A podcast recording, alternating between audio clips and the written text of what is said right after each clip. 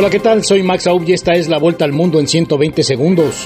La ONU advirtió de una nueva amenaza a la seguridad alimentaria mundial y señaló que Rusia está limitando el número de barcos que tiene permitido recoger cereales ucranianos en los puertos del Mar Negro. Estados Unidos anunció que deja de cumplir parte del tratado nuevo START o START 3 de desarme nuclear en respuesta al incumplimiento a dicho acuerdo por parte de Rusia, informó el Departamento de Estado.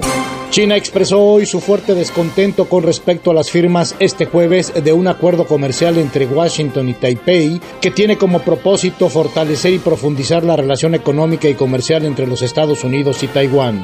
El Senado de Estados Unidos votó a favor de suspender el límite de endeudamiento federal tras semanas de tensas negociaciones a solo cuatro días de la fecha límite para evitar la amenaza de un desastroso default que hubiese tenido repercusiones mundiales.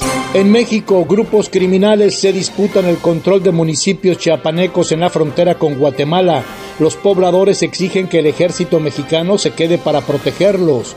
El punto más álgido es frontera con Malapa, entre el terror, narcoviolencia y el éxodo de las personas. El presidente de Nicaragua, Daniel Ortega, dio luz verde a la entrada al país de tropas, naves y aeronaves de las Fuerzas Armadas de Rusia a partir del primero de julio, así como de Estados Unidos, Cuba y Venezuela.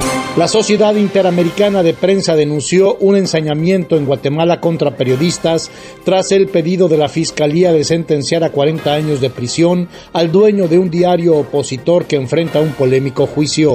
La Fiscalía de Panamá solicitó a la justicia la pena máxima de 12 años de prisión por blanqueo de capitales para el expresidente Ricardo Martinelli, quien aspira a volver al poder en los comicios de 2024. Esto fue la vuelta al mundo en 120 segundos.